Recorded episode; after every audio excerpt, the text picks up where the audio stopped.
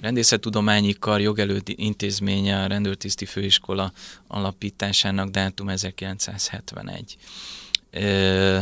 Ez azt is jelenti, hogy több mint fél évszázados a hazai rendészeti felsőoktatás. Rendőrség működése szempontjából kiemelten fontos, hogy milyen tisztek lépnek ki a, léptek ki a főiskoláról, és milyen tisztek lépnek ki a Nemzeti Közszolgált Egyetem ajtaján.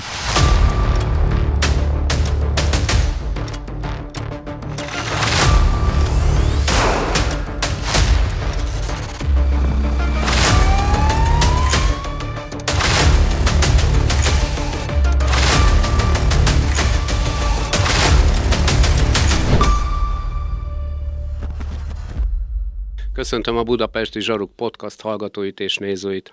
Mai vendégem a Nemzeti Közszolgálati Egyetem rektor helyettese, tanszékvezető egyetemi tanár, jogász, majd két évtizedes hazai felsőoktatási tapasztalattal rendelkezik, több mint 150 publikáció szerzője, melyből több mint 30 idegen nyelven íródott bejárta Európa és a tengeren túl több országát, és gyűjtött tapasztalatot. Nagy tisztelettel köszöntöm dr. Krisztián László rendőr dandár tábornok urat. Jó reggelt kívánok! Jó reggelt, köszönöm szépen megengedted, hogy tegeződjünk Persze. megtisztelő részemre. Köszönöm szépen, hogy elfogadtad a meghívásunkat, és hogy eljöttél hozzánk. Először is engedd meg, hogy gratuláljak, hogy kinevezettek tanszékvezető egyetemi tanárrá. Hogy élted meg ezt a kinevezést, és milyen körülmények között zajlott, hogyha ebbe beavatnál bennünket egy kicsit? Köszönöm szépen, nagy örömmel jöttem, köszönöm a meghívást. Igen, azt érdemes tudni, hogy aki az egyetemi katedrát választja, az egy, egy ranglétrán, egy szigorú ranglétrán lépeget előre. Ez a ranglétra a tanársegédi beosztással kezdődik, és egyetemi tanári professzori kinevezés a csúcs, és én 2002-ben léptem a katedrá, katedrára, és valóban múlt héten köztársaság elnök asszonytól átvettem az egyetemi tanári kinevezésemet, úgyhogy azt gondolom, hogy, hogy sikeresen végigmentem két évtized alatt. Ez, ez a kezdetekben annyira távolinak tűnő csúcs, hogy, hogy az ember szinte nem is reménykedik benne, aztán, hogy lépegetünk és egyre közelebb van, akkor kezd realitásá válni. Amikor meg átveszi az ember, akkor kellett egy pár nap, hogy, hogy megéljem. Nagyon örülök, különösen annak fényében, hogy, hogy hivatásosként két évvel ezelőtt szintén tábornok, tábornoki kinevezést vehettem át, szóval azt mondhatom, hogy mindkét karrier úton, amiért igyekszem szorgalmalázattal dolgozni, sikerült a ranglétrán szépen fellépkedni. Minden azok mellett, és ezek is fontos dolgok nyilván, de fontos dolog az is, hogy a, a diákok és hogy viszonyulnak hozzá, hogy milyen véleménnyel voltak, vannak rólad. Egy pár dolognak utána néztem, érdekesek az órái, bevonja a hallgatókat, segítőkész, és nem csak az órákon, szigorú, korrekt és számonké, a számonkérések során, és reálisan osztályoz. Ez így fedi a valóságot? Hát a beszélgető partner dicsérő, hogy ennyire alaposan felkészült. Örülök, hogyha a hallgatók így látják, és az internet interneten ezek a vélemények vannak fönt. Valóban azt gondolom, hogy a, egy oktatónak a legfontosabb fokmérője az kell legyen, hogy, hogy a hallgatók hogyan viszonyulnak hozzá ez, ez világosan látszik, nem csak a szemekből, hogy fent tudja tartani az ember a figyelmet, hanem abból, hogy mennyire hajlandóak aktívan részt venni az órán, mennyire hajlandóak egyik órára a következő órára készülni. Úgyhogy nekünk egyetemi oktatóknak egyértelműen a hallgatókért kell dolgoznunk, úgy kell fölkészüljünk az órákra, hogy a hallgatókat motiválni tudjuk. Én, én igyekszem hallgató központú módon a kurzusaimat felépíteni, és a hallgatók visszacsatolásai általában pozitívan.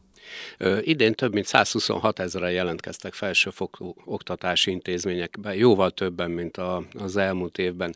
Véleményed szerint milyen tudásra lesz szüksége a mai fiataloknak a jövőben? Igen, a, a felsőoktatás egy, egy rendkívül érzékeny terület, nagyon közvetlenül befolyásolják olyan körülmények, mint például a,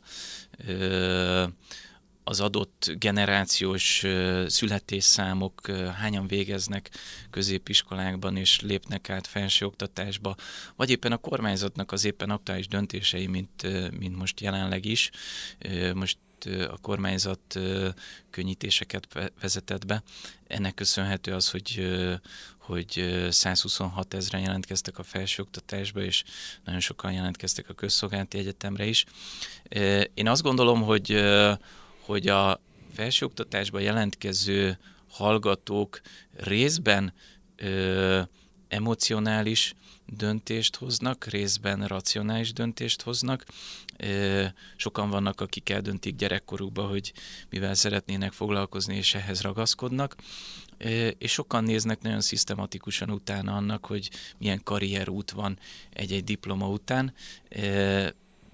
A Közszolgálati Egyetem egyébként nagyon jó karrierutakat kínál az, hogy milyen tudásra van szükség, az, az egy nagyon izgalmas kérdés. Én azt gondolom, hogy egyre inkább a, a tárgyi tudástól a készségek, képességek fejlesztésének irányába kell elmozduljon a felsőoktatás, és nem magoltatni kell a hallgatókat, hanem felkészíteni arra, hogy a tárgyi tudásnak hol tud utána nézni a okos eszközei segítségével kettő perc alatt, viszont a tudás, készség, képesség az, amit az egyetemen kell elsajátítani, és erre fókuszálunk a, az egyetem új kreatív tanulás programjában is említetted a technikai eszközöket, meg a kettő perc, erről nekem az Z-generáció jutott eszembe. Én múltkor vezetőként egy órás előadást hallgattam itt a rendőrségen belül, hogy a Z-generációval hogy kell kommunikálni, és hogy kell bánni, viselkedni, hogy kell őket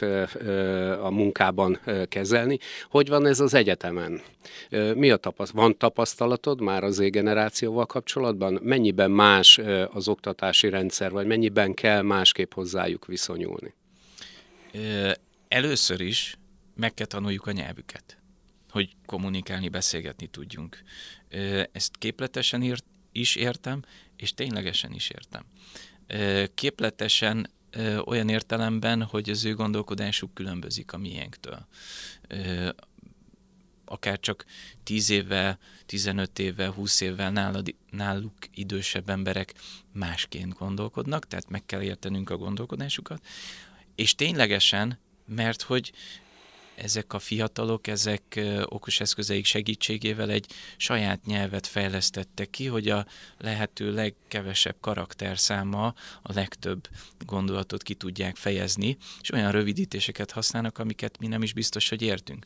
Szóval először meg kell tanulni, hogy miként gondolkodnak, mire gondolnak, mit szeretnének, hogyan szeretnének tanulni, ezért építünk egyéni tanulási útvonalakat. Ha neki éjfélkor jut eszébe tanulni, akkor éjfélkor meg tudja nézni a, a videós anyagot, éjfélkor tudjon készülni, és az órán ki kell használni az alkalmat arra, hogy közösen együtt gondolkodjunk, projektmunkát végezzünk, motiváljuk a aktív részvételre a tanulási folyamatban, az oktató szerepe megváltozik, szóval a Z-generáció más prioritásokat határoz meg, másként szeretne tanulni, és immár nem abban a korban élünk, amikor ö, kizárólag az oktató által elképzelt ö, útvonala ö, kívánatos, hanem a hallgató prioritásai köré kell építeni a ö, tanulást, a ö, tanítást, a számonkérést, és be kell vonni, meg kell nyerni a hallgatót az ügynek, hogy aktívan részt vegyen a tanulási folyamatban.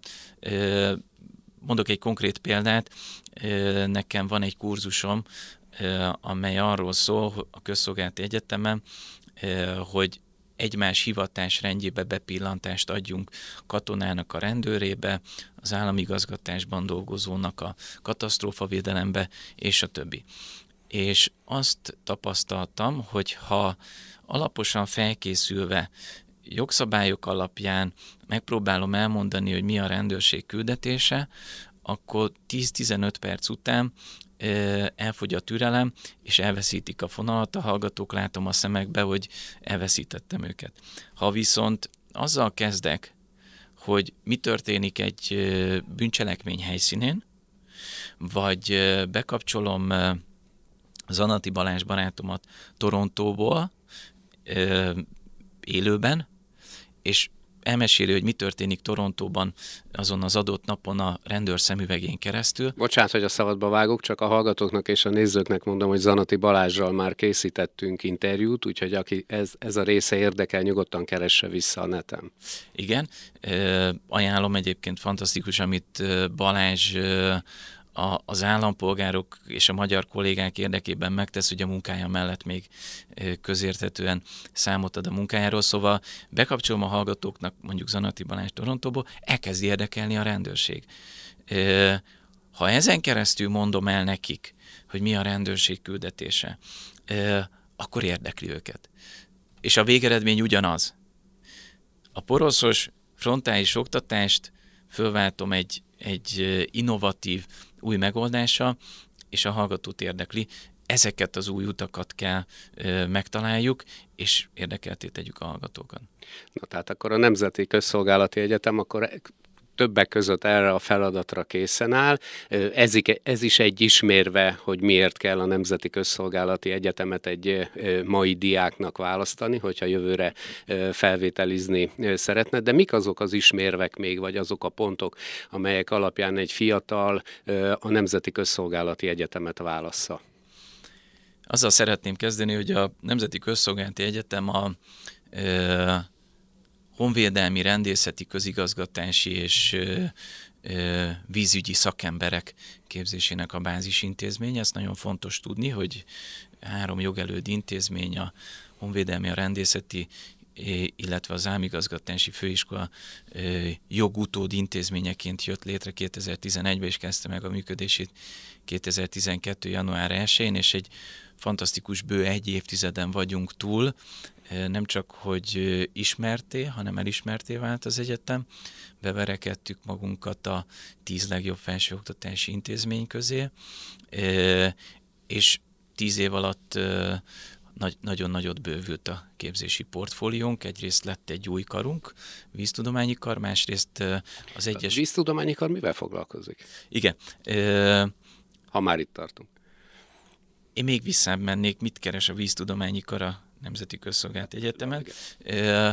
Kérem szépen, először is a víz, az itt tradicionálisan állami feladat, vízbiztonság, Magyarország a vizek hazája, szerencsések vagyunk, de ez felelősséget is ró ránk. Oda kell figyelni a vízzel kapcsolatos forrásgazdálkodásra, szabályozásra, öntözéses gazdálkodásra, és a többi. Tehát olyan vízügyi szakembereket képzünk, akik a vízügy számos területén megállják a helyüket, és nem csak vízügy, hanem környezetvédelem, környezetvédelmi mérnökképzés is, sőt most van egy nagyon speciális képzés a víztudományi karon, vízdiplomácia, angol nyelven, ami meglepően nagy érdeklődésre tart számot. Világ számos pontjáról vannak jelentkezőink, és jönnek vízdiplomáciát tanulni. Vízügyi alapismereteket adunk, és diplomácia ismereteket, és ezt a kettőt ötvözzük, mert azt gondoljuk, hogy 10-20 éven belül a víz egy olyan erőforrás lesz, ami kiemelt prioritást élvez, és szeretnénk előre menni és élen járni, szóval a vízügy nagyon fontos ágazat, és ráadásul a belügyminisztérium feladatkörébe tartozik, úgyhogy így került a vízügy a Nemzeti Közszolgált Egyetemre, és egyre népszerűbb most a legutóbbi felvételjárásban több mint száz százalékkal több hallgatónk jelentkezett, hallgató jelentkezett a víztudományi karra. Ez is azt jelenti, hogy, hogy a vízügy, a vízzel kapcsolatos programok, képzések, azok egyre népszerűbbek. Ez a képzés egyébként víztudományi kar Baján található, fantasztikus kampusz, fantasztikus kisvárosban, úgyhogy érdemes utána nézni.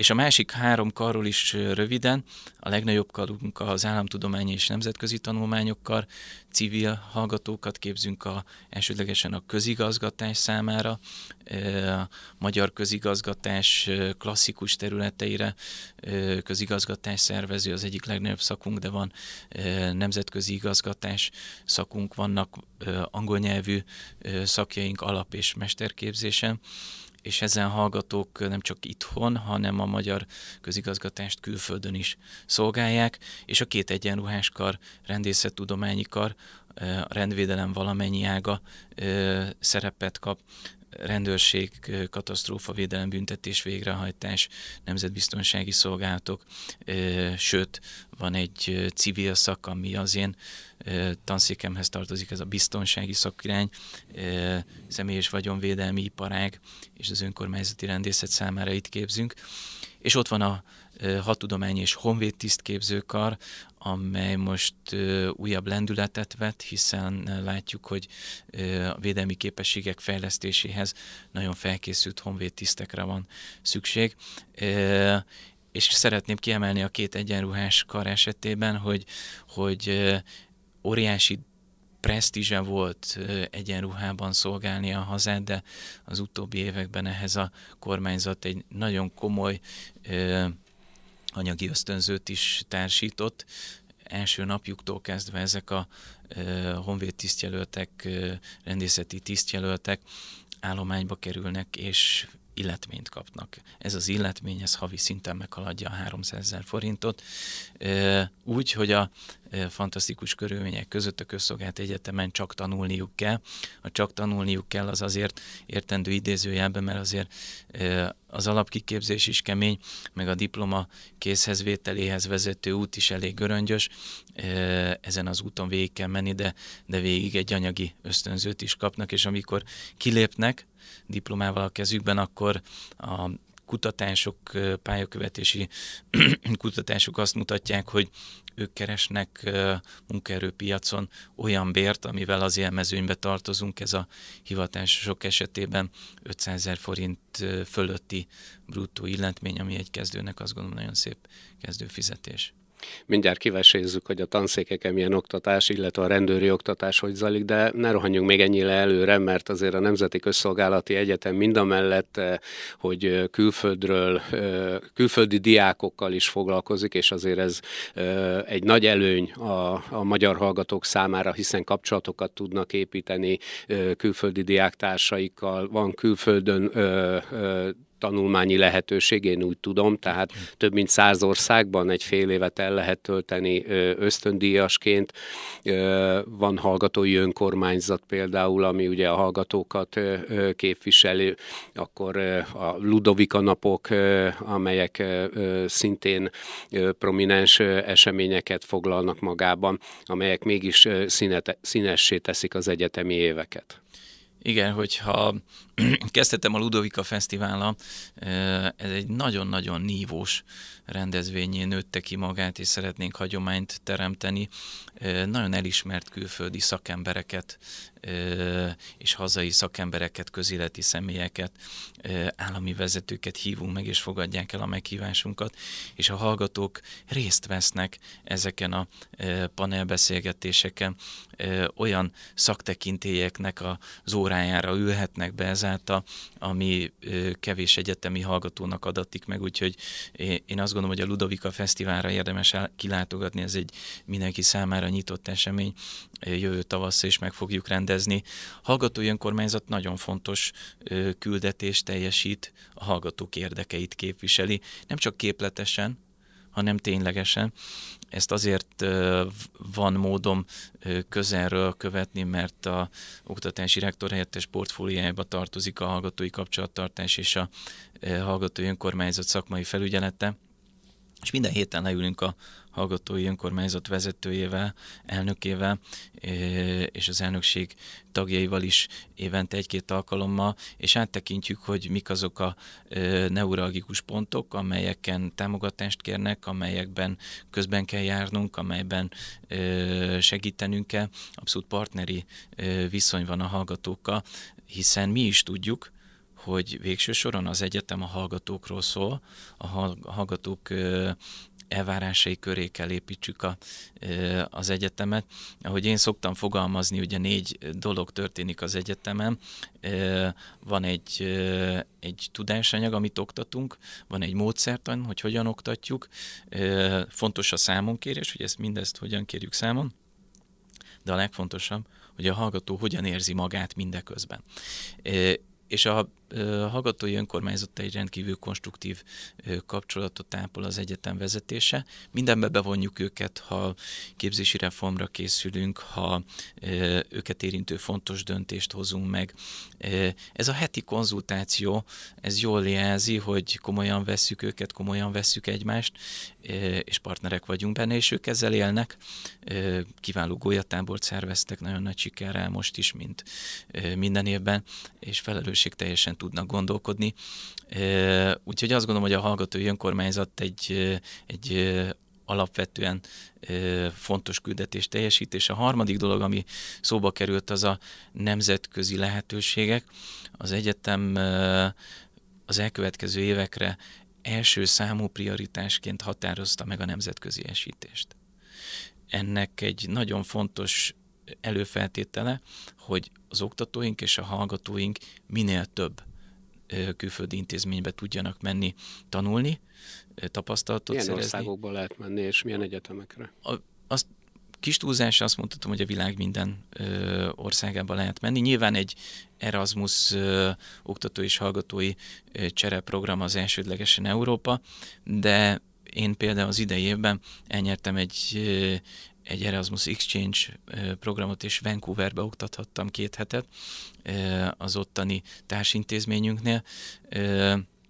Európába bárhova lehet menni, és jönnek is a hallgatók, a Nemzeti Közszolgálati Egyetem is nagyon népszerű, de ezeken a ö, hallgatói, oktatói mobilitásokon kívül ö, már most is és a jövőben is nagyon nagy prioritást helyezünk arra, hogy jöjjön bejövő elismert szakember, professzor, kutató, hallgató, tehát legyen egy, egy állandó jelenlét a közszolgált egyetemen külföldi elismert szakemberekkel, elismert hallgatókkal egy, egy pesgő nemzetközi diákélet is történjen a Ludovikán. Hát ez egy színes és magas szintű oktatási rendszer, ami ott akkor működik. Ugye ezt bizonyítja a tehetséggondozó szak, szakkollégium és a tudományos diákkörök is, és nem utolsó sorban ugye a Nemzeti Közszolgálati Egyetem Budapest, hanem az ország egyik legszínvonalasabb és legmodernebb egyetemi épülete. Én is jártam oda sportolni, kiváló a, a, a sportkomplexuma, illetve maga az a, az a millió, ami ott látható és tapasztalható. Menjünk, lépjünk egyet előrébb. Mielőtt tovább lépünk, érdemes egy mondatra elidőzni a sportnál. Igen.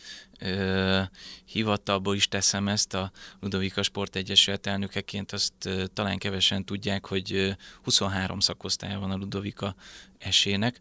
Ezek milyen, szak, ö, milyen sportágakat lehet? Ez a falmászástól a lovagláson, víváson, ludovikás hagyományokhoz kötődő sportágakon túl kosárlabda, egészen a cheerleader szakosztályig. Tonfa csoport is? Tonfa csoport is természetesen az egyik legnépszerűbb szakosztályunk. Körös Csabi. Igen és hosszasan sorolhatnám, de azért nem sorolom, mert ki fogok hagyni valamit. A lényeg az, hogy hogy az egyetem polgárainak fantasztikus sportinfrastruktúra áll rendelkezésére, futópályák, műfüves focipályák, teniszpályák, a teniszakosztályunk most idén robbanásszerűen száz fölé emelkedett, nagyon intenzív teniszélet bontakozik ki a Ludovikán. Szóval adottak a lehetőségek, és ezt igyekszünk meglovagolni. Az ország öt legsikeresebb szakosztályába került be a vívó szakosztályunk, a utánpótlástól a felnőttig válogatott vívók vannak a Ludovikán, és szeretnénk egy életpályát felkínálni az élsportolóknak, és azt mondani, hogy válaszd a hivatásos életpályát, vagy gyere hozzánk a közszolgált egyetemre civil képzésre, és mellette folytathatod a sportpályafutásodat.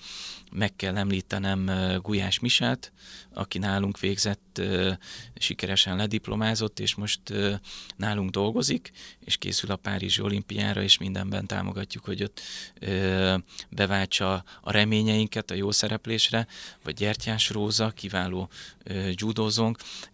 Az, a sport életpálya mellett szeretnénk egy kis sportközpontot is létrehozni, ahogy a katonáknak van sportszázada, mi is ilyen álmokat dédelgetünk, szóval a sport az központi szerepet játszott a ludovikás hagyományokban a régmúltban, és azt gondolom, hogy méltóképpen ö, szeretnénk ezeket a sportos hagyományokat tápolni. Sok olimpiai bajnok ö, nőtt ki a ludovikáról, szeretnénk, hogyha ez a sor bővülne a jövőben, szóval a sportról csak ennyit. Na, hogy lehet ezt a, a sort bővíteni? Mik azok a kritériumok, azok a felvételek, vagy tanulmányi eredmények, amivel amivel mondjuk a Nemzeti Közszolgálati Egyetemre valaki felvételt nyerhet. Igen. Minél több pontot kell gyűjteni, és minél több ponttal kell jelentkezni. Az ideje az mennyi volt?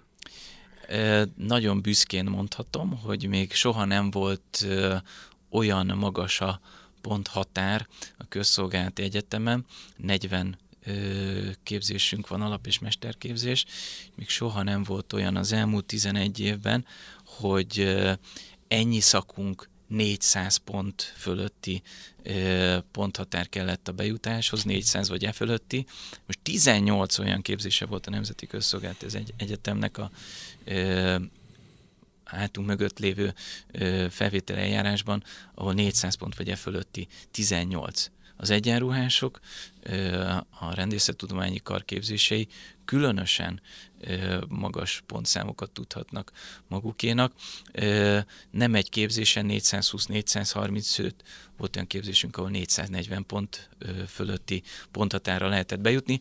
Szóval nagyon oda kell figyelni a hozható pontokra, és nagyon oda kell figyelni a pluszpontokra, amiket lehet gyűjteni, és oda kell figyelni arra, hogy a felvételjárás mozgásban van, jogszabályváltozás van, egy picit nagyobb autonómiája van a felsőoktatási intézményeknek, hogy miért fogadnak el, miért adnak pluszpontot. Nyilván a közszolgált egyetemen odafigyelünk arra, hogyha valaki tudatosan építkezik, vagy szép sporteredményei vannak, meg kell nézni a felvi.hu-t, bátran el kell jönni hozzánk a nyílt napra.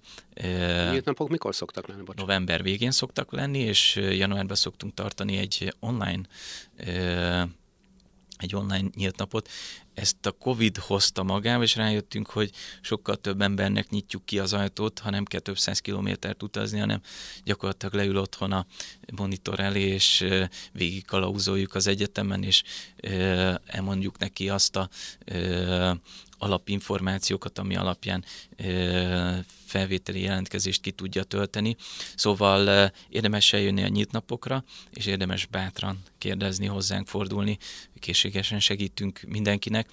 Ez egy nagyon fontos üzenet, hogy a felvétel jelentkezőnek rá kell szánni azt az x órát, hogy alaposan megnézi, hogy az adott által kiválasztott szakra mik a felvétel követelmények, mert nagyon sokszor azt tapasztaljuk, hogy ezt megsporolják, és olyan szakra adják be, ahova nincs meg a felvételi követelmény, holott egy kis odafigyeléssel ezeket a hibákat ki lehet küszöbölni. Segítünk ebbe, tudatosítunk, felhívjuk a figyelmet, hogy mire vállalkozik, egy egyenruhás karhallgatója alapkiképzésen fog részt venni, ami kemény fizikai és mentális igénybevétel, kora reggeltől estig, de ott megedződik az ember, és aztán megerősödve várja a képzést. Szóval a felvételjárás én azt mondtam a kollégáimnak, hogy elkezdtük a felkészülést a következő felvételi kampányra, várunk mindenkit szeretettel a közszolgált egyetemen. Van fizikai és pszichológiai vizsgálat is, vagy felvétel, ugye? Így van. Ezeknek a kritériumoknak ott meg kell felelni. Így van.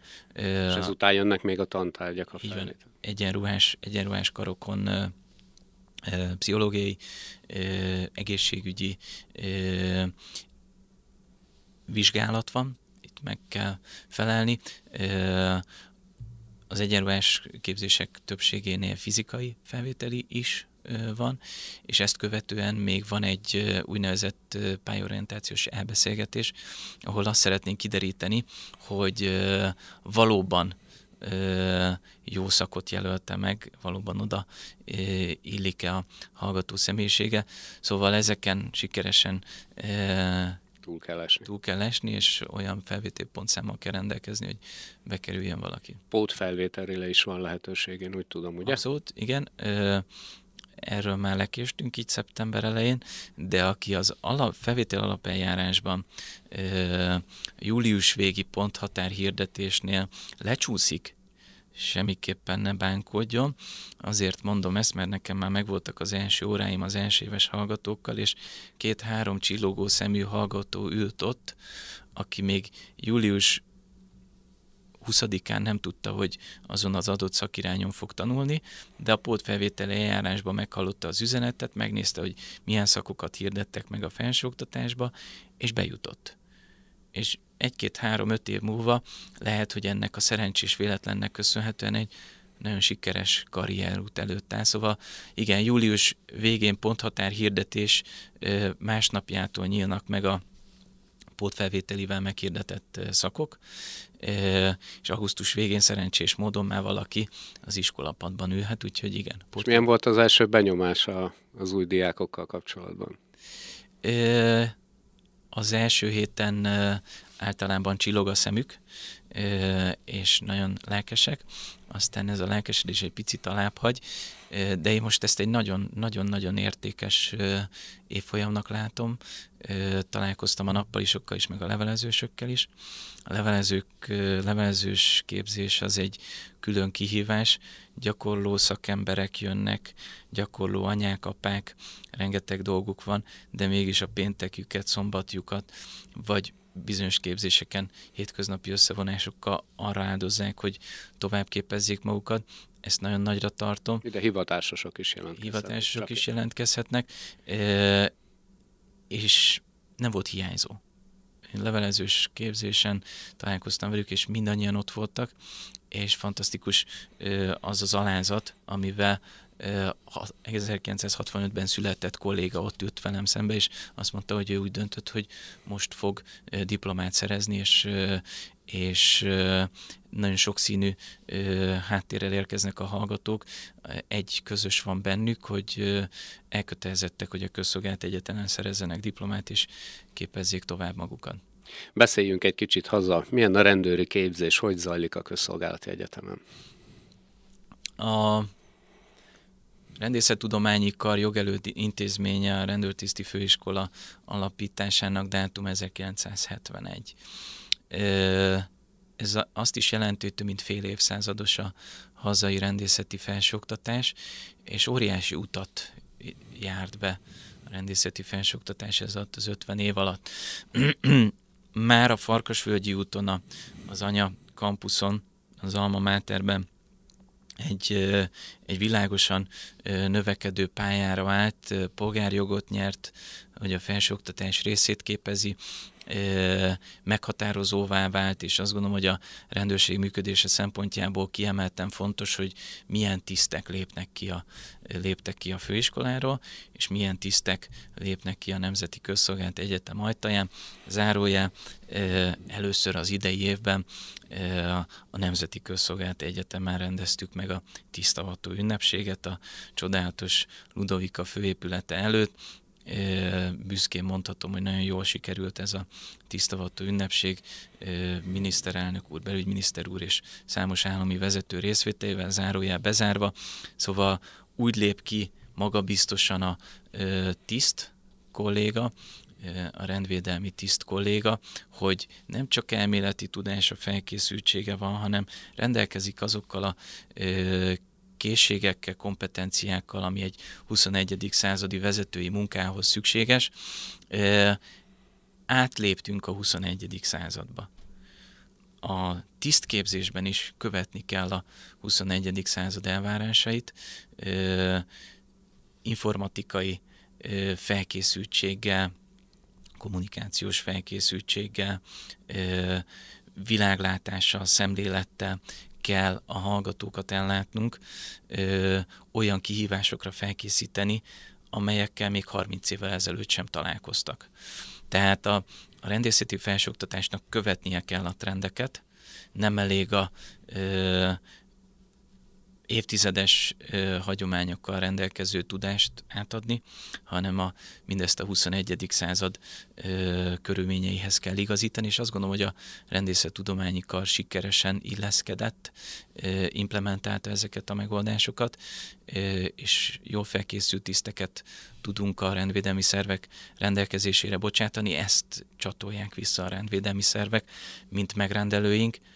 Egy állandó párbeszéd van a megrendelőinkkel, hogy mik az elvárásaik, mi ezt beillesztjük, és ehhez hozzátesszük azt, ami a felsőoktatásban szükségszerűen változik, új képzési kimeneti követelmények vannak, új felvételi körülmények követelmények vannak, szóval nekünk oda kell figyelni egyszerre a megrendelő szervek elvárásaira és a felsőoktatás változására is. Tehát akkor ezáltal, ha jól értem, jövőképet is ad az egyetem az ott tanuló diákoknak, hiszen aki majd ott lediplomázik, annak egyenes út vezet mondjuk a jövőbeli munkahelyéhez, hiszen munkahelyet is tud biztosítani az egyetem.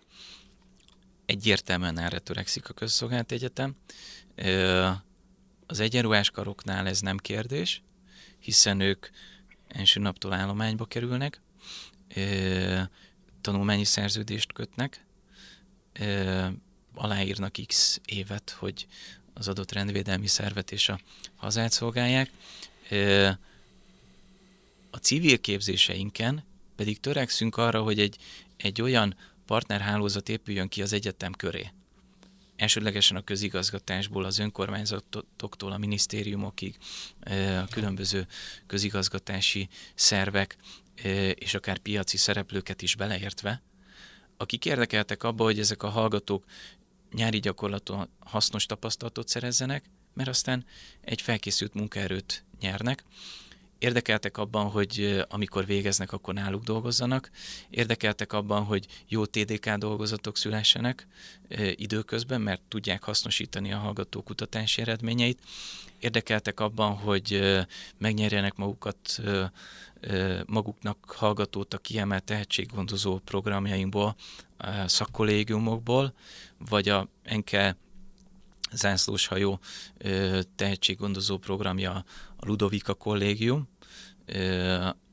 ahol kiemelten tehetséges hallgatókat várunk, nem csak az Nemzeti Közszolgált Egyetemről, hanem az ország bármely egyeteméről, és nagyon nagy sikere van. Szóval a partnerhálózat, a Közszolgálati Egyetem köré felsorakozó partnerhálózat, amely egyre népesebb, az látja a befektetést a hallgatókban, a hallgatókkal való törődésben, mi pedig ezáltal az együttműködés által perspektívát tudunk kínálni a hallgatóknak. Hadd mondjak egy konkrét példát. Az én tanszékem által gondozott biztonsági szakirány azért rendkívül sikeres, mert az idén 10 éves tanszékünk rendelkezik 30 partner céggel. A legnagyobb vagyonvédelmi vállalkozások, a legmeghatározóbb önkormányzati rendészetek fogadják a hallgatóinkat gyakorlatra, és aztán munkalehetőséget kínálnak, vagy már a tanulmányai alatt egy mentorprogramot indítanak, egy ösztöndíjprogramot indítanak, számos ösztöndíjprogram működik a közszolgált egyetemen, szóval a közszolgált egyetem nem önmagában és önmagáért működik, hanem szorosan együttműködve a, az államigazgatással, a közigazgatással, a, teljes közszolgálattal és a piaccal is. A tanulmányévek alatt meg kell, hogy kérdezzem, van lemorzsolódás? Jogos a kérdés, igen van. Ezért mondtam azt, hogy hogy nem árulunk zsákba macskát, különösen az egyenruhás karokon, és szeretnénk világosá tenni a fiataloknak, hogy a rendőri munka nem feltétlenül azt jelenti, amit a film élményekből látnak, hogy egy, egy nyomozó élete az csupa izgalom és derű, hanem kőkemény munkával jut el oda valaki, hogy egy-egy bűnügyet sikeresen felderítsen, de egy, egy kőkemény alapkiképzés vérrel, verejtékkel, és egy kemény képzés után jut el oda, és az alapkiképzésen persze van lemorzsolódás, mindig van. Igyekszünk nagyon odafigyelni rá, hogy csak akkor legyen lemorzsolódás, hogyha nem tudunk segíteni, hogy nem, nem orvosolható a probléma. Ez általában akkor van, amikor nem volt meggyőződve róla a jelölt, hogy oda akar jönni, esetleg szülői nyomásra jött erre a képzésre, de nem szeretné, vagy nem viseli az ezzel járó fizikai és mentális megterhelést. Van ilyen, ezért azok jöjjenek, akik tényleg elkötelezettek és tényleg szeretnék. A civil képzéseken kevesebb a lemorzsolódás, és azt látjuk, hogy a diplomával kilépő hallgatóink sikeresek. Beszéltünk itt a 21. századnak a, a jövőjéről, a média, a kommunikáció. Az egyetemen létrejött egy közszolgált és politikai kommunikációs menedzsment és digitális média szakirány. Ez mit jelent, és mi volt ennek a célja, hogy ezt létrehoztátok? Az a célunk, hogy a közszolgálatot minél szélesebb körben tudja támogatni a Nemzeti Közszolgálat Egyetem, és azt gondolom, hogy ebben a támogatásban nagyon fontos szerepet tölt be az, hogy, hogy foglalkozunk kommunikációs médiatudománya, és tesszük ezt mesterképzés formájában. Magyarán mondva kommunikációs szakembereket Igen. Igen. készítetek fel? Igen, igen látjuk azt, hogy a, a médiának mekkora szerepe és jelentősége van. Látjuk azt, hogy, hogy mennyire fontos, hogy felkészült szakemberek dolgozzanak a média területén. Úgyhogy nagyon nagy elvárásokkal tekintünk az új képzés elé sikeresen akreditáltuk a képzést, és most fog indulni. Első alkalommal rendkívül ismert, elismert szakembereket sikerült megnyernünk, akik csatlakoztak hozzánk a Nemzeti Közszolgálati Egyetemhez. Úgyhogy ez egy, ez egy új képzésünk, amelyet ajánlok a nézők figyelmébe. Talán még egy másik prioritást, hogy említsek, ez pedig a kiber képzésünk, amely immár nem csak az egyenruhás képzésekben meghatározó, hanem a civil képzési területen nagyon nagy igény van rá, ezért a magyar nyelvű alap- és mesterképzésünk mellé immár angol nyelvű ö, kibermesterképzést is fogunk indítani, mert azt látjuk, hogy a régióban is nagyon nagy igény van erre, úgyhogy nemzetközi együttműködésben külföldi tapasztalatokat felhasználva nem csak kutatóbázis szeretnénk lenni, hiszen van egy, egy nagyon elismert kutatóhálózatunk, kutatóközpontunk az egyetemen, Ötvös József Kutatóközpont, hanem szeretnénk az alap- és mesterképzéseinkbe is behozni ezt a, ezt a jövő szempontjából meghatározó jelentőségű területet. Igen, pontosan, mert a kiberbűnözésnek egyre nagyobb felülete és területe van, és kellenek a jó szakemberek ezen bűncselekmények megelőzése, felderítése érdekében. Nézőinknek, hallgatóinknak mondom, hogy a jövőben tervezünk majd egy ilyen podcast adást is a, a kiberbűnözéssel kapcsolatban, ami azt gondolom szintén nagyon hasznos lesz és informatív. A polgárőrséghez is van, volt közöd. Mesélnél erről egy pár mondatot, hogy ott Örömmel. milyen tisztséget és milyen munkát töltöttél be? Örömmel. Túros András altábornagy úr, korábbi országos rendőrfőkapitány invitált meg, hogy legyek az Országos Polgárőr Szövetség elnökségének tagja, Azért, mert elindítottunk a Nemzeti Közszolgált Egyetemmel közösen egy úgynevezett polgárőr akadémiát. A polgárőr akadémia 2014-ben indult, és most már több száz polgárőr végezte el ezt a polgárőr akadémiát, majdnem 20 kurzusa volt az elmúlt majdnem 10 évben, az első kurzust a teljes elnökség elvégezte.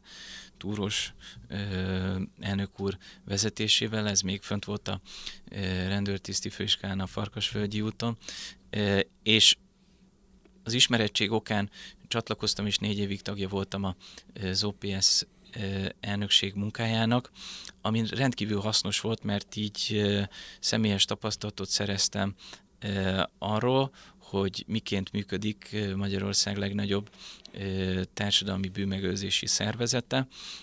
Testközelből ismertem meg sok száz, talán több ezer polgárőrt, akik munkájuk mellett társadalmi munkában önkéntesen vesznek részt a helyi közrend közbiztonság erősítésében, támogatásában, fejlesztésében, és nekem meggyőződésem, hogy a polgárőrség küldetése a bűnmegelőzés ügyének a szolgálata, és ebben olyan ö, képességekkel rendelkezik a polgárőrség, 64 ezer polgárőr az ország 2000 településén, amely egy hatalmas tehermentesítő erő lehet a rendőrség számára, mert a polgárőrnek van ideje kimenni az utcára, beszélgetni az emberekkel, kvázi információt gyűjteni és továbbítani, tehát a, a körzeti megbízott szeme lehet a polgárőr, és nagyon sok településen nagyon jó tapasztalatot szereztem, kutatást végeztem.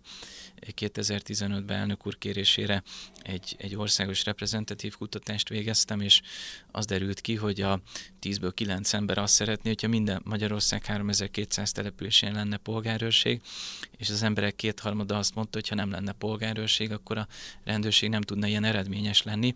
Szóval a polgárőrségnek nagyon, nagyon nagy szükség van, én nagyon nagyra tartom a polgárőrséget és a polgárőreinket, és ezért a kezdeményeztem, hogy a Nemzeti Közszolgálati Egyetemen hozzunk létre egy polgárőr egyesületet. Létrehoztuk, működik. Ez Mi, mit jelent, hogy működik? Ez azt jelenti... Hát ott van ott egy polgárőr képzés? Ez azt jelenti, hogy azon egyetemi hallgatók és egyetemi munkatársak, akik akár csak heti egy órában szeretnének részt venni a Ludovika Campus csodálatos 27 hektáros kampuszunk van a város közepén, Ludovika Campus biztonságának az erősítésében, azok részt vehetnek. Gyalogos járőr, van egy kutyás tevékenységet ellátó kis egységünk, vannak drónos polgárőreink, akiket bevonunk, és a Ludovika Biztonsági Szolgált, amely egyébként a Közszolgált Egyetem biztonságát szavatolja, egy tehermentesítő erőként tekint a egyetemi polgárőrségre. Éppen most lesz egy, egy toborzó eseményünk, amelyre szeretettel látunk nem csak NK egyetemi polgárt, hanem környékben lakót és budapesti polgárt csatlakozzon, és nyerjen bepillantást az egyetem működésébe, az egyetem biztonságának a megerősítésébe. Kovács Sándor alapító elnök és Kardos Pál elnök urak örömmel látják minden érdeklődőt csatlakozni szándékozót. Én azt gondolom, hogy ez egy, ez egy nagyon jó tanuló pálya, elsődlegesen a hallgatóinknak, hogy fölvegyék szabadon választható tantárgyba az egyetemi polgárőrséget, polgárőrök legyenek, levizsgázzanak, és bepillantást nyerjenek, hogy mit csinál egy polgárőr. Meg hát az utca életében. Meg hát az utca életében, Fontos igen. a, a igen. rendőrség tekintetében. Adás közben is és adás előtt is már beszéltél róla, hogy ugye jártál külföldön, nem egy országban. Kanadában is megfordultál. Milyen célra voltál ki, milyen tapasztalatokkal jöttél haza, vagy Finnországot említetted még, ha jól emlékszem, hogy a rendőrség megítélése, a rendőrséggel való kommunikációról mondtál itt egy-két Igen. mondatot, hogyha ezt megosztanád a hallgatókkal és a nézőkkel ezen véleményeidet, azt annak Igen. nagyon örülnénk. Én azt gondolom, hogy nagyon fontos az, hogyha az ember teheti, akkor külföldön is tapasztalatot szerezzen. 30 országnál több országban jártam, hogy megnézzem, hogy hogyan működik a rendészet Kínától Kanadáig. Ezek tanulmányokból, könyvekből nem kiolvasható tapasztalatok. Ha az általad említett két országot nézzük, akkor Finnország azért nagyon izgalmas, és azért nagyon fontos, mert a skandinávok úgy kerültek a világ élvonalába biztonság megteremtése kapcsán, hogy egy szisztematikus, legalább egy évtizedet felölelő munkát, erőforrást, energiát fektettek be, hogy bizalmat építsenek, hogy megtalálják az állampolgárhoz vezető utat, hogy az állampolgár bizalmát elnyerjék.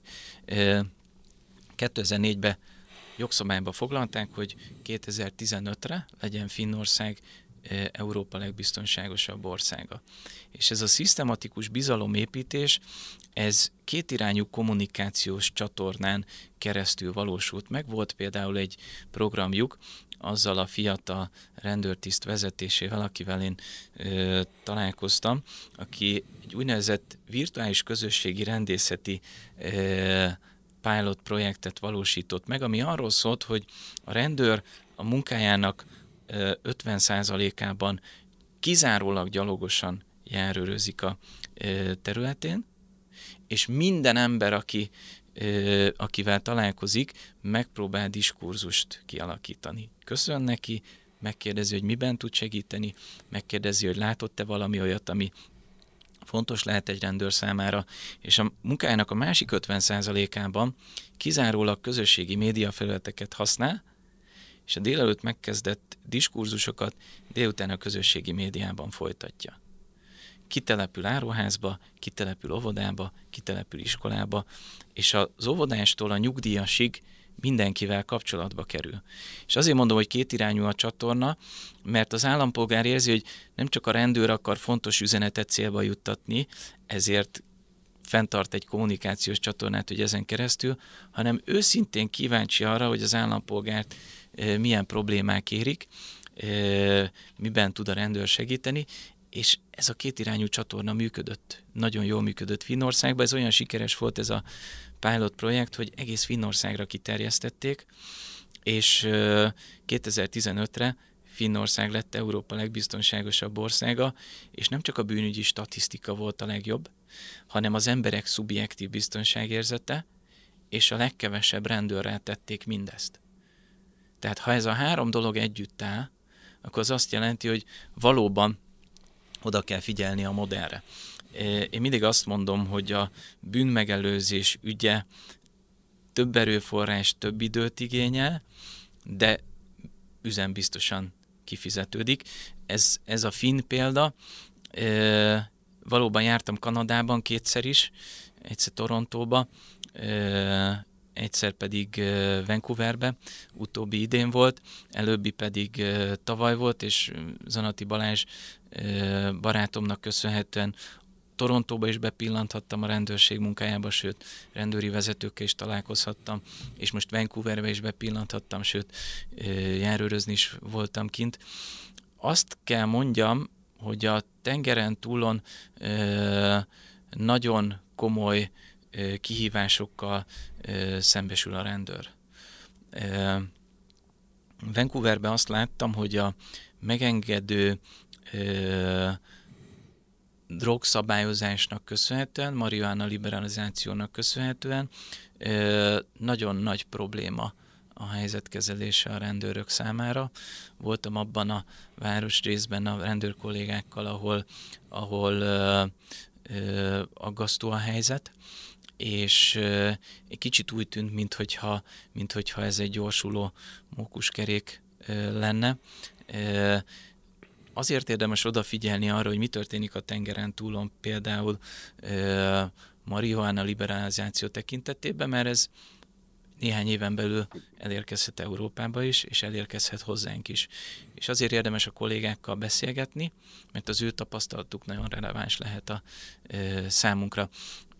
Úgyhogy Úgyhogy a, a Vancouveri tapasztalatról miként oktatnak, hogyan oktatnak, hogyan viszonyulnak ezekhez a problémákhoz, milyen bűnmegőrzési programokat végeznek. Rendkívül hasznos tapasztalatokkal tértem haza, amit szeretnék implementálni az oktatói munkámba és a, az egyetemi képzési reformba, ami egyébként éppen most van folyamatban. Rendkívül nyitottak a kollégák, és szeretnénk ezért egy olyan együttműködési hálót kiépíteni, hogy mind az USA-val mint Kanadával legyen egy állandó diskurzus, szakmai együtt gondolkodás. Ők nyitottak erre, mi pláne nyitottak vagyunk. Te hogy látod a magyar rendőrség és a, az állampolgárok kapcsolatát, bizalmi viszonyát? Tehát e, egész jól e, kommunikál a rendőrség a médiában is, lásd mondjuk egy ilyen podcast adás is e, információval bír, tehát nyit a rendőrség a, az emberek irányában bizalmat e, próbál bennük ébreszteni. Te ezt hogy látod, mint e, egyetemi tanár és aki világot járt ember? Onnan indulnék, hogy nagyon jó érzés volt hazajönni, Kanadából is, meg az Egyesült Államokból is, mert ott egyszerű turistaként több alkalommal is rossz érzésem volt. Metrón, közterületen, Los Angelesbe, Hollywood környékén, sátortáborok, drog probléma. Nagyon jó érzés volt haza, hazajönni biztonságos Magyarországra. A rendőr kollégákkal őszintén beszélgettünk, és elismeréssel szóltak a hazai helyzetről. Én úgy látom, hogy hogy a rendőrség eredményei önmagukért beszélnek, és itt nem csak a statisztikára gondolok, mert én azt szoktam mondani, hogy az csak az érem egyik oda. A másik oda, hogy maguk az állampolgárok hogy érzik magukat. Az állampolgárok biztonságban érzik magukat. A rendőrség jogosan emeli ki azt, hogy nem csak a magyar állampolgárok, hanem a hozzánk érkező külföldi turisták is biztonságban vannak, ezt mutatják a turizmus számai, ezt erősítik meg a hozzánk érkező filmsztárok, hogy Magyarországon lehet éjszaka is sétálni, éjszaka is biciklizni, bármikor kimenni az utcára, kiengedni a gyerekeket. És fontos, hogy ezt kommunikáljuk is, fontos, hogy a, az állampolgárok érezzék, hogy a rendőrség értük van. Én, én nagyon nagy előrelépést látok ezen a téren, a rendőrség nyitottsága, kommunikációja, közösségi média használata, ez a podcast, ez, ehhez külön gratulálok, ez egy, ez egy rendkívül fontos eleme a, a, a, a társadalmi tudatosításnak, hogy mikre figyeljünk. Szóval sok helyen jártam a világban, de mindig nagyon jó érzés hazajönni, mert, mert tudom, hogy itthon rend és biztonság van, és meg kell nyerjük az állampolgárokat magunknak, mert csak az állampolgárokkal közösen lehetünk még sikeresebbek, és érhetjük el azt, hogy minden állampolgár úgy érezze, hogy a magyar rendőrség értük dolgozik. Hoztál egy könyvet is, Komplementer rendészet címmel, meg is mutatom a, hallgat, a nézőknek, hallgatók nem látják. Egy kicsit spoilerezzük ezt a könyvet, mit mm. jelent a cím, és miről, ezt te írtad ezt a Igen. könyvet, és miről szól a, a, a könyv, és hol lehet megvásárolni. Igen. Uh, gyakorlatilag uh, ez a két évtizedes uh, kutatásaimnak és külföldi tanulmányútjaimnak a, az összegzése egy monográfia formájában. A cím komplementer rendészet azt jelenti, hogy miként ki, milyen szereplő, és miként tudja támogatni, segíteni, kiegészíteni, tehermentesíteni az állami rendvédelem munkáját ugye az, az világos és önmagától értetődő, és kétség sem férhet hozzá, hogy a rendőrség az elsődleges megtestesítője a közrend közbiztonság megteremtésének, de a rendőrség mellett vannak nagyon fontos szereplők, akiket ha bevonunk, és adunk felhatalmazást a munkájukhoz, akkor egyszerűen a rendőrségnek maradnak kapacitásai fontos területekre. Kik ezek a tehermentesítő szereplők? Az említett polgárőrség, 64 ezer polgárőr, a vagyonvé- személyes vagyonvédelem, gondoljunk arra, hogy a aktuális statisztika szerint 90, vagy 90 ezer vagyonőr dolgozik Magyarországon, és több ezer cég. Egy, egy hatalmas piac. Gondoljunk a, a vagyonvédelem által megtestesített biztonságtechnikára, micsoda jelentősége van a ö, vagyonvédelmi piacnak az objektumaink védelmében, ö, a rendezvények biztosításában. Gondoljunk egy teltházas puskás arénában megrendezett mérkőzésre, hogyha mindezeket, vagy egy fesztiválra, egy szigetfesztivál, mindezeket a rendőrségnek kellene biztosítani, akkor a rendőrségnek nem lenne kapacitása. Tehát én, én a könyvbe azt boncolgatom, hogy a vagyonvédelem jelenleg milyen szerepet tölt be, és milyen szerepet tölthet be a jövőben külföldi kitekintése. Boncolgatom a fegyveres biztonsági őrséget, mint a kritikus infrastruktúra létfontosságú rendszerelemek védelmiért felelős ö, szervezeted, és ott az önkormányzati rendészet, amely nem önkormányzati rendőrség, hanem az önkormányzatok által létrehozható kényszerítő eszköz alkalmazására és feljogosított szervezet, ami nem kötelező. És itt van egy nagyon fontos ellentmondás, az önkormányzat köteles részt venni a helyi közbiztonság erősítésében, de ilyen szervezetet csak létrehozhat, és az az önkormányzat hoz csak létre, aminek van forrása. Ha azt mondanánk, hogy 5000 fős lakosságszám vagy 10.000 fős lakosságszámnál ez kötelező lenne, és ehhez ad az állam normatív finanszírozást, akkor a helyi rendőrkapitányságoknak lenne kapacitása másra, olyan dolgokra, amelyben, amelyben szűkösek a kapacitásai. Ez a könyv arról szól, hogy hogyan lehetne optimalizálni, tehermentesíteni, segíteni az állami rendvédelmet. Ad egy teljes képet az állami rendvédelemről, és ezen komplementer rendészeti szereplőket mutatja be, veszi gorcsa alá, és ad egy nemzetközi kitekintést, hogy hogyan működik a rendészet külföldön, hol vannak jó megoldások mondjuk helyi rendészetre, civil bűnmegelőzésre, Európában és a tengeren túlon. Egy fejezetet szántam a, a rendészeti felsőoktatásnak, és foglalkozok egy kicsit a rendészeti innovációval, mert volt egy úgynevezett biztonsági technológiák nemzeti laboratórium, ami a Közszolgált Egyetemen működött, és én vezettem, ami szintén nagyon izgalmas kutatásokat végzett, és nagyon izgalmas fejlesztési javaslatokat tett le az asztalra. Hol lehet megvásárolni a könyvet? Nemzeti Közszolgálati Egyetem könyvesboltjában Ludovika kiadó gondozásában jelent meg. Közérthető bárki számára könnyen olvasható. Hát akkor tudjuk ajánlani ezt a könyvet, úgyhogy keressék bátran, és forgassák, és olvassák. Tandártábornok úrnak neked köszönöm szépen a beszélgetést, köszönöm szépen, hogy egy kicsit megismerhettük a közszolgálati egyetemet, még több információt szereztünk róla. A további egyetemi vezetésedhez, illetve tanításodhoz pedig kitartást, jó egészséget és sok sikert kívánunk. Nézőinknek hallgatóinknak köszönöm szépen a figyelmet, buzdítom a gyermekeiket, illetve a fiatalokat, akik nézték ezt az adást, hogy jelentkezzenek a közszolgálati egyetemre.